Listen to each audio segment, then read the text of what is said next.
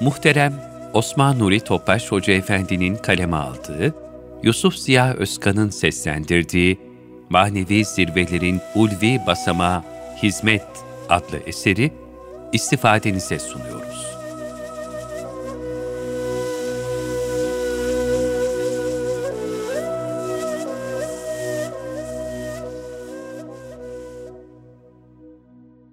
Manevi zirvelerin ulvi basamağı, hizmet.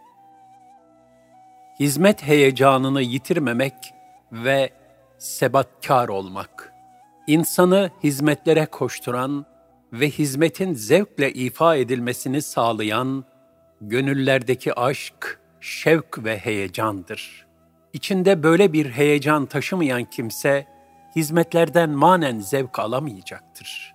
Şurası bir gerçektir ki müesseselerin ve hatta devletlerin yükselişi heyecanların doruk noktada yaşandığı dönemlerde olmuştur. Mesela mübarek ecdadımız Osmanlı'nın zirvede bulunduğu kanuni devri, bütün bir cemiyet fertlerinin asalet, ciddiyet ve iman vecdiyle coşkun çağlayanlar halinde olduğu bir devirdi. Bu devirde imanın heybet ve heyecanı ile şaha kalkış, yalnız kanunide değil, devletin bütün müesseselerinde ve hatta en küçük rütbedeki ferdinde bile görülmekteydi.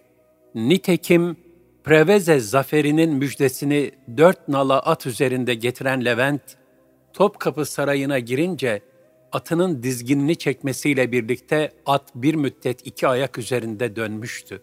Bu manzarayı seyreden Kanuni'nin Levent'e ne azgın bir köheylanla gelmişsin demesi üzerine Levent'in, hünkârım, Akdeniz azgın bir köheylandı. Allah'ın izniyle biz onu bile uslandırdık. Cevabını vermesi, iman gücüyle şahlanıştan doğan heyecanın bir tezahürüydü. Padişahtan bir ere kadar hep aynı duyuş ve aynı kalp atışı vardı. Bu heyecanın sönmeye yüz tutması ise çöküşün başlangıcını oluşturmuştur. Allah yolundaki hizmetlerin gelişip büyümesi ve semere vermesi de yüreklerdeki dini duygu ve heyecan nispetindedir.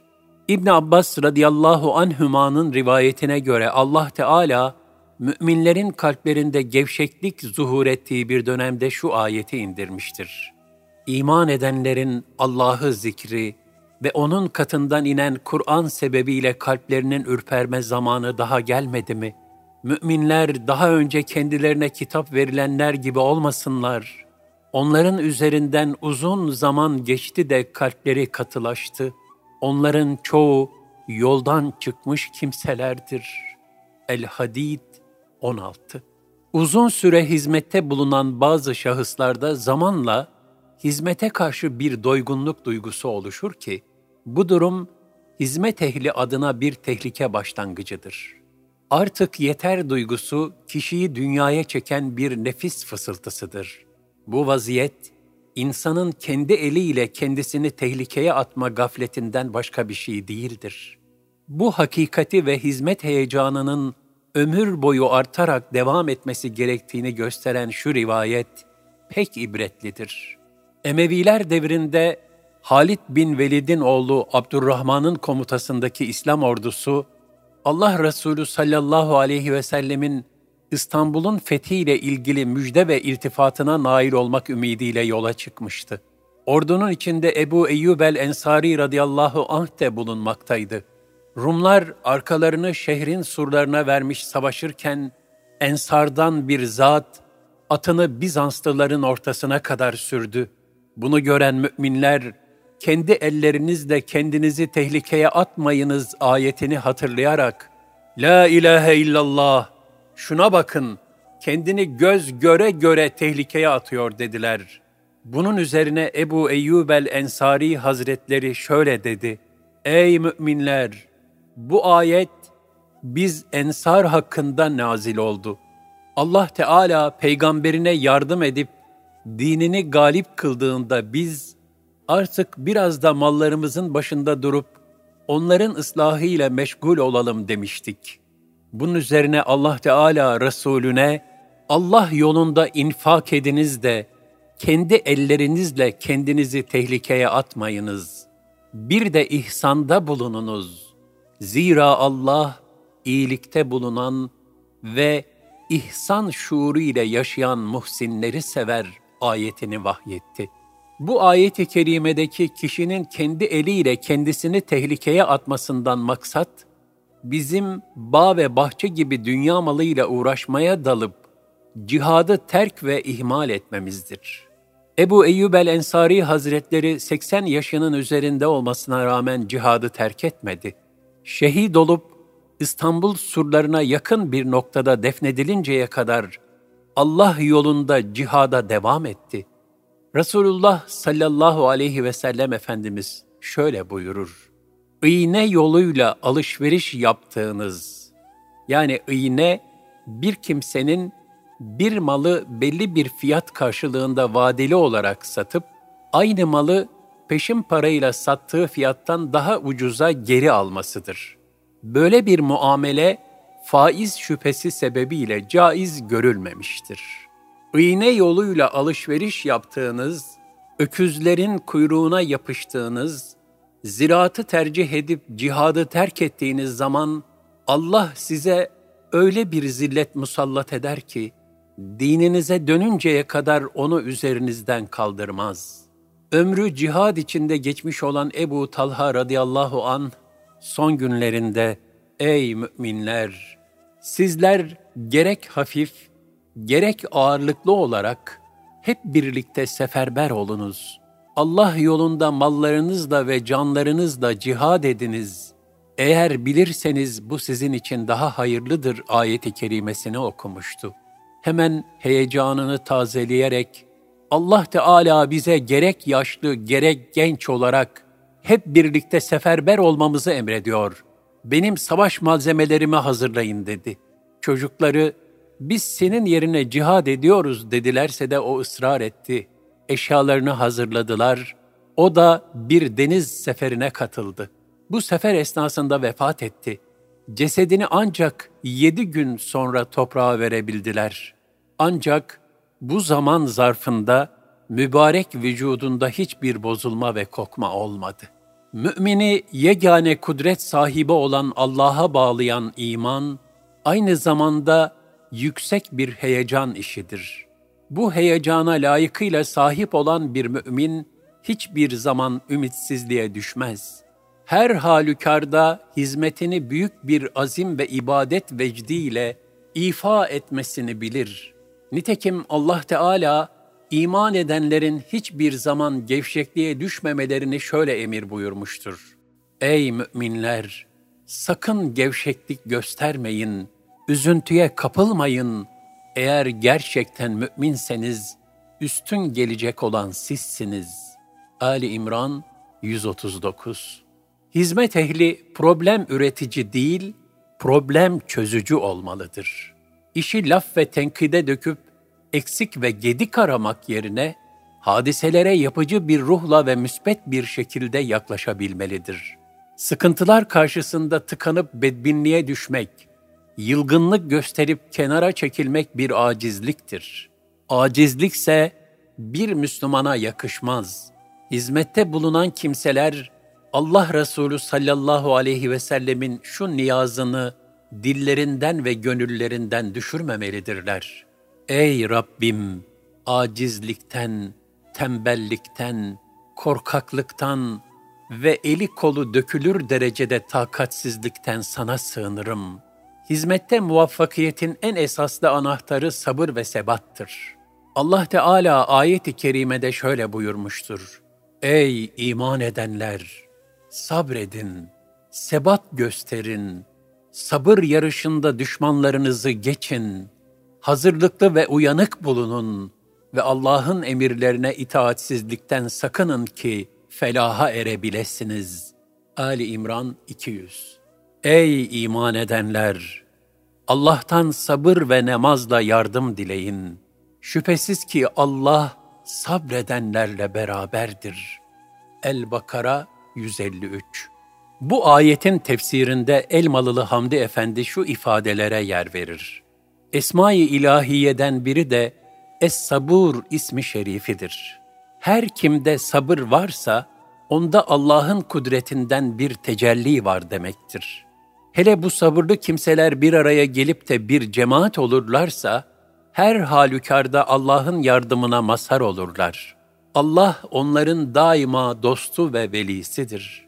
Hizmet ehlinin hizmetini ifa ederken muhtelif zahmet ve meşakkatlerle karşı karşıya kalması gayet tabiidir. Bu zorluklar karşısında sebat gösterip sabırla yola devam edilirse, ilahi yardıma mazhar olunacak ve Allah'ın izniyle başarıya ulaşılacaktır. İmam Rabbani Hazretleri buyurur, İslam'ın hakikatlerini beyan sırasında bazı insanların karşılaşabileceği eziyetlere de büyük bir saadet olarak bakmak gerekir. Peygamberler nice eziyetlerle karşılaşmışlar, nice büyük sıkıntılar çekmişlerdir. Hatta peygamberlerin en faziletlisi Hazreti Muhammed sallallahu aleyhi ve sellem benim gördüğüm eziyeti hiçbir peygamber görmemiştir buyurmuştur. Muhammed İkbal'e ait şu temsili sözler de zorluklar karşısındaki her hizmet ehlinin yoluna ışık tutacak mahiyettedir. Bir ceylan diğer bir ceylana dert yanıyordu. Bundan sonra Kabe'de, haremde yaşayacağım. Orada yatar kalkar, orada otlarım. Zira ovalarda avcılar pusu kurmuşlar. Gece gündüz biz ahuların izinde dolaşıyorlar. Artık avcı derdinden eman bulmak istiyorum.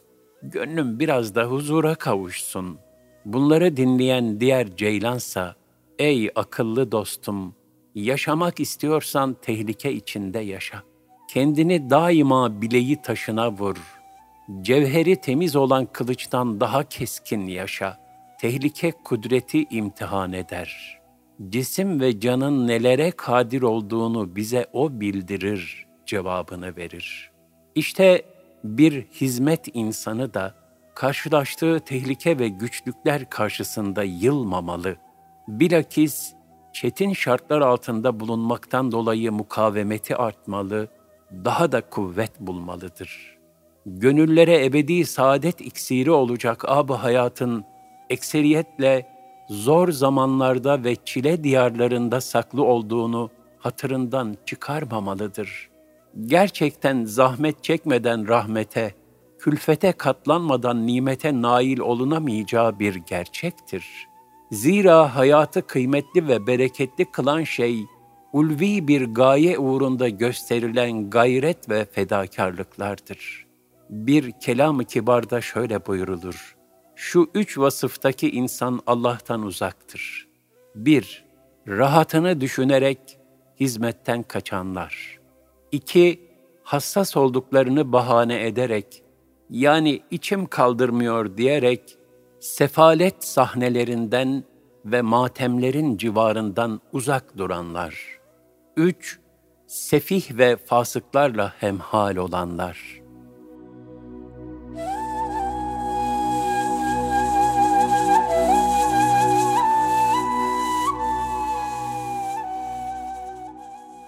Kusurları nefsinden, muvaffakiyeti Allah'tan bilmek. Allah için yapılan hizmetlere nefsaniyetin karıştırılmaması son derece mühimdir. Hizmet ehlinin en çok dikkat edeceği husus, muvaffakiyeti kendinden değil Rabbinden bilmektir. Kendine izafe etmek, şımarmayı ve kibirlenmeyi meydana getirir ki, bu manevi bir felakettir.'' Ayet-i kerimede şöyle buyurulur. Şımarma. Çünkü Allah böbürlenip şımaranları sevmez.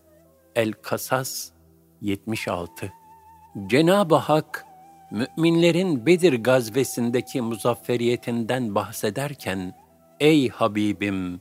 Savaşta onları siz öldürmediniz. Fakat onları Allah öldürdü. Attığın zaman da sen atmadın lakin Allah attı buyurmak suretiyle gerçek failin hakikatte kendisi olduğunu bildirmiştir. El-Enfal 17 Yaptığımız hizmetlerde işin içine nefsimizi karıştırmaz da, sırf Allah'ın rızasını gözetirsek, o zaman Cenab-ı Hakk'ın lütfu tecelli eder ve gerçek muvaffakiyet hasıl olur. Hatta bizim imkan, kabiliyet ve maharetimiz zayıf ve noksan olsa bile, nitekim Kur'an-ı Kerim'de ifade edildiği üzere Musa aleyhisselam, sihirbazlarla giriştiği mücadelede kendi kabiliyeti bakımından aciz ve zayıf göründüğü için bir an korkuya kapılmıştı. Fakat Cenab-ı Hakk'a sığınıp onun emrine göre hareket etmesi neticesinde ilahi mucize gerçekleşti. Yani ilahi kudret imdada yetişti ve sihirbazları aciz bıraktı. Dolayısıyla Allah yolunda bize düşen elimizden gelen gayreti gösterdikten sonra Allah'a tevekkül etmek ve neticenin ancak onun yüce muradına ve lütfuna göre gerçekleşeceğini bilmektir. Ecdadımız bu hakikati tevfik Allah'tandır diyerek vecizeleştirmişlerdir. Hasılı biz tohumu toprağa koyarız. Lakin onun muazzam bir çınar olması veya çürüyüp gitmesi arasındaki takdir ve tecelli yüce Rabbimize aittir. Yine asayı meydana bırakan Hazreti Musa'dır. Ancak onu diğer yılanları yutacak bir ejderha haline getiren Hazreti Mevla'dır. Bu bakımdan nail olunan lütuf ve nimetlere değil, onu gönderene nazar edip gafletten sakınmalıdır. Utbe bin Gazvan radıyallahu an şöyle demiştir. Şüphesiz dünya geçici olduğunu bildirmiş ve hızla gelip geçmiştir. Ondan geriye kalan kabın dibindeki kalan su gibidir ki sahibi de onu bir yudumda içi verir. Şüphe yok ki siz bu dünyadan sonu olmayan bir diyara gideceksiniz. Bu sebeple oraya elinizdekilerin en hayırlısıyla gidiniz. Resulullah sallallahu aleyhi ve sellemle beraber olan yedi kişiden biri olduğum günü gördüm. Ağaç yapraklarından başka yiyeceğimiz yoktu. Onları yerken ağızlarımız yara olmuştu. Bir hırka bulmuştum da onu ikiye bölüp Sa'd bin Malik İbni Ebi Vakkas'la paylaşmış, yarısını ben, yarısını da o izar yaparak kullanmıştık. Bugünse bizden her biri bir şehre idareci olmuş durumda. Bununla birlikte ben kendi nazarımda büyük ancak Allah katında küçük olmaktan Allah'a sığınırım. Hazreti Mevlana da bu hususu şöyle ifade eder. Ateşte kızdırılmış bir demirdeki kızarıklığı ona ait sanma. Çünkü o, ateşin ona geçici olarak bir ışık ve hararet vermesinden ibarettir. Şayet pencereyi ve evi ışıkla dolmuş görüyorsan, sen onlara aydınlık deme. Zira aydınlatıcı olan güneştir. Güneş, kendisinden akseden ışıklarla parıldayıp, övünüp duranlara der ki, Ey anlayışsız mağrurlar! Hele ben şu dağın veya şu deryanın arkasına varıp ufuktan bir çekileyim, o zaman hakikati anlarsınız. Abdülkadir Geylani Hazretleri de bu hakikatle ilgili olarak şu nasihatlerde bulunur. Ey oğul! Hüner, hikmet bağlantılarından ne zaman kurtulacak ve ilahi kudret menziline vasıl olacaksın?'' Amelin hikmet de seni aziz ve celil olan Allah'ın kudretine ne zaman ulaştıracak? Sırf seni müptela kılabileceği belalarından ötürü Allah'tan uzaklaşma. Allah seni bazı belalara düçar eder. Bunun sebebi şudur. Acaba sebeplere dayanıp onun kapısını terk mi edeceksin yoksa onun kapısına mı yapışacaksın?'' Acaba zahire mi dayanacaksın yoksa batına mı? Acaba idrak edilene mi güveneceksin yoksa idrak edilmeyene mi? Acaba görünene mi yöneleceksin yoksa görünmeyene mi? Sana verilen marifet, hüner ve muvaffakiyetleri nefsinden mi bileceksin yoksa haktan mı? Bu demektir ki mümin güç ve kudretin ancak Allah'tan olduğuna inanarak, hizmetlerdeki başarısından dolayı nefsine bir pay çıkarmamalıdır. Hatta Cenab-ı Hak kendisini böyle bir hizmetin gerçekleşmesine vesile kıldığı için ona karşı şükrünü artırmalıdır. Cihan sultanlığını manevi alemdeki sultanlıkla mezcedebilmiş abide şahsiyetlerden biri olan Kanuni Sultan Süleyman'ın muvaffakiyetler karşısındaki şu tavrı her hizmet insanına ölçü olacak kıymettedir. Barbaros Hayrettin Paşa, Andre Doria'yı Preveze'de perişan etmişti. Andre Doria, donanmasını bırakıp kaçmak suretiyle canını zor kurtardı. Hayrettin Paşa, direkleri yatırılmış düşman kadırgalarını ve içinde on binlerce esiri önüne katarak saray burnundan Haliç'e giriyordu. Denizin üstü içleri esir dolu düşman kadırgalarıyla doluydu. Kanuni vezirler ve paşalar bu muhteşem manzarayı saray burnunda bir sahil sarayının önünden seyretmekteydiler. Paşalardan biri heyecanla, ''Sultanım, dünya böyle bir manzarayı acaba kaç kere seyretti? Sizler ne kadar fahretseniz, övünseniz azdır.'' dedi. Ulu Hakan Kanuni ise şu cevabı verdi. Paşa, bize fahretmek mi, yoksa bu muzafferiyetleri bahşeden Yüce Rabbimize hamdle şükretmek mi düşer? İşte bir hizmet insanı da bu edebe riayet ederse benliğinden sıyrılır. Allah'a karşı tevazu ve mahviyeti artar. Hizmetlerde ayakların kaydığı en önemli nokta olan şımarıklık ve enaniyet illetinden kurtulur.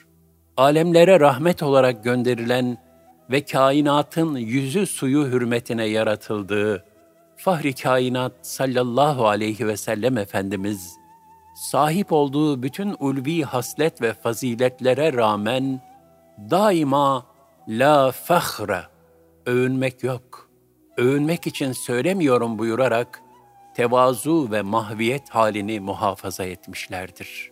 Ben Rasullerin kumandanıyım. Lakin övünmek yok. Ben peygamberlerin sonuncusuyum. Ancak övünmek yok. İlk şefaat edecek ve şefaati ilk olarak kabul edilecek olan da benim. Ancak bunları asla övünmek için söylemiyorum. Kıyamet günü yer yarılıp açıldığında ilk defa diriltilecek olan benim. Ancak övünmek için söylemiyorum. Hant sancağı bana verilecek. Ancak bununla da övünmüyorum. Ben kıyamet gününde insanların efendisiyim. Ancak övünmek yok. Kıyamet günü cennete ilk girecek benim. Ancak bunu da övünç vesilesi yapmıyorum. Hakikaten benlik ve iddia hizmet yolunun kanseridir. Bu hastalığın tedavisi son derece zordur. Tekkelerde umumiyetle üzerinde hiç yazan bir levha bulunur ki, bu insana enaniyetten vazgeçip ilahi kudret karşısındaki acziyetini idrak etmeyi telkin eder. Bütün mesele bu acziyeti idrak edip kulluğun farkında olmaktır. Kul bu noktaya ulaşınca ihlasa erer ki, yapabildiği az bir amel bile Hakk'ın lütfuyla kıymetlenir. Bu gerçek şu mısralarda ne güzel ifade edilmiştir. Oldunsa vakıf aczine, edna amel bir dağ olur. Çürüklerin hep sağ olur. Zehrin kamu bal yağ olur. Dağlar yemişli bağ olur. Cümle cihan bostan sana.'' acizliğini, güçsüzlüğünü anladınsa, kıymetsiz bir amelin bile dağ gibi olur. Çürük, hatalı işlerin düzelir. Zehir gibi acı hallerin bile tatlılaşır. Yağ bal gibi olur. Çorak dağlar, meyveli bir bağ, bütün dünya sana bahçe olur. Öte yandan bir hizmet insanı, hizmetteki kardeşlerinin hazzını kendi hazzına tercih etmesini de bilmelidir. En azından din kardeşini kendi hizmet hazzına ortak etmelidir. Israrla bütün hizmetleri yalnız ben yapayım düşüncesinde olanlar çabuk yorulurlar, sadırları daralır, görüşleri değişir. Herkesi küçük görmeye başlarlar. Hub bir riyaset yani baş olma sevdasının esiri olurlar. Halbuki Resulullah sallallahu aleyhi ve sellem Efendimiz şöyle buyurmuştur. Allah Teala bana birbirinize karşı öylesine alçak gönüllü olun ki hiç kimse diğerine karşı haddi aşıp zulmetmesin. Yine hiç kimse bir başkasına karşı böbürlenip üstünlük taslamasın diye vahyetti.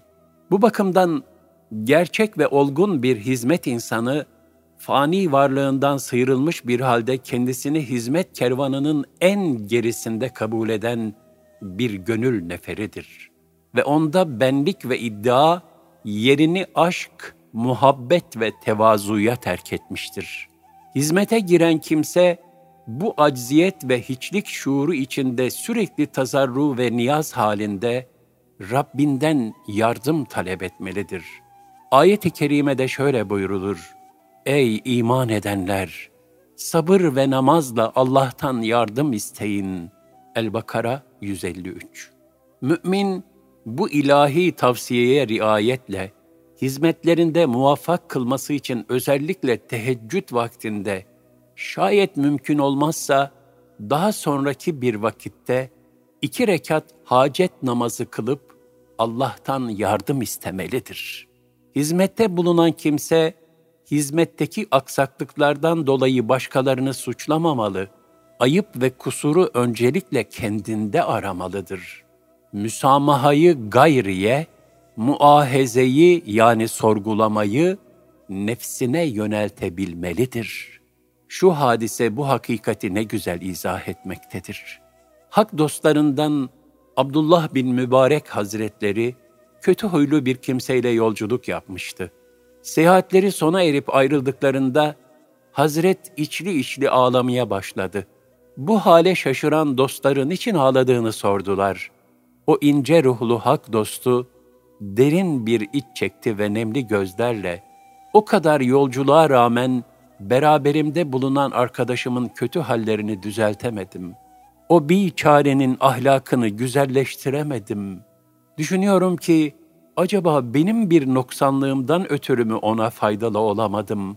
Şayet o benim hata ve kusurlarımdan dolayı istikamete gelmediyse, yarın halim nice olur, dedi ve boğazında düğümlenen hıçkırıklarla ağlamaya devam etti.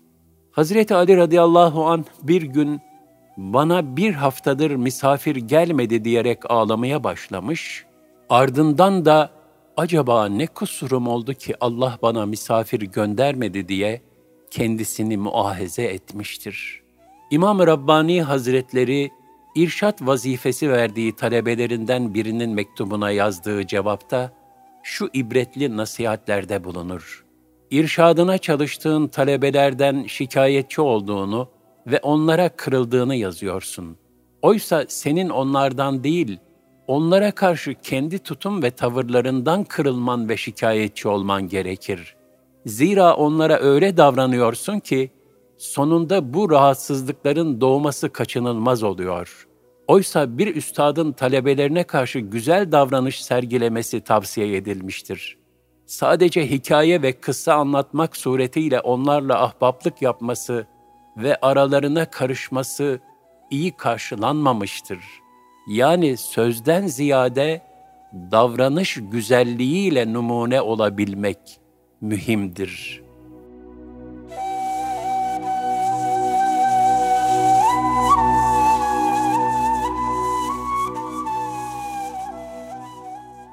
Son söz.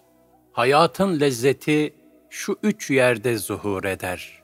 Bir, aşkla yaşanan bir imanda. İki, huşu ile eda edilen bir ibadette.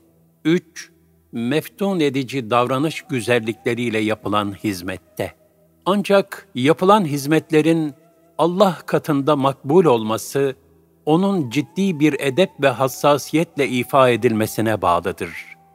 Gelişi güzel yapılan hizmetlerin umulan neticeyi hasıl etmesi çoğu zaman mümkün olmadığı gibi, bazen arzu edilmeyen neticeler verebileceği de bir gerçektir.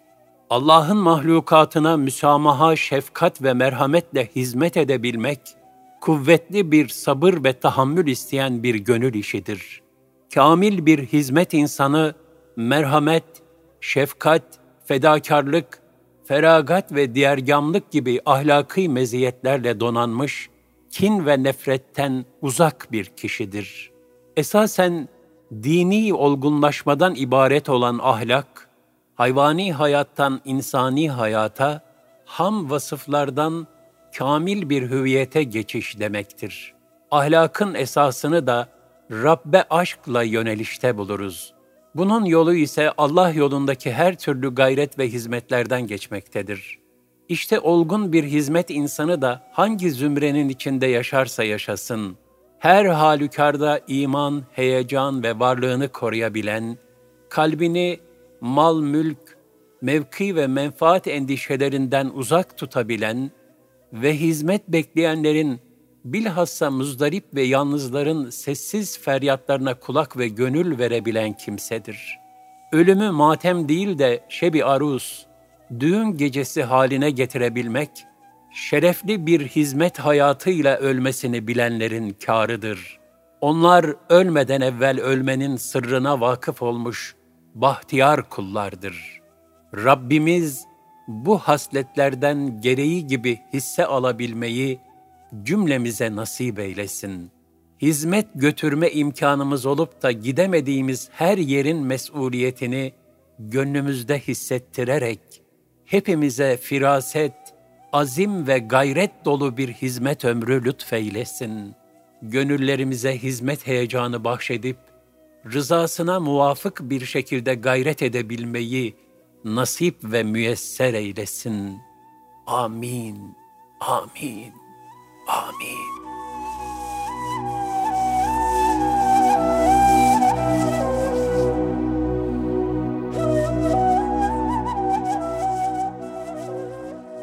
Erkam Radyo'da muhterem Osman Nuri Topbaş Hoca Efendi'nin kaleme aldığı, Yusuf Ziya Özkan'ın seslendirdiği Manevi Zirvelerin Ulvi Basamağı Hizmet adlı eseri dinlediniz.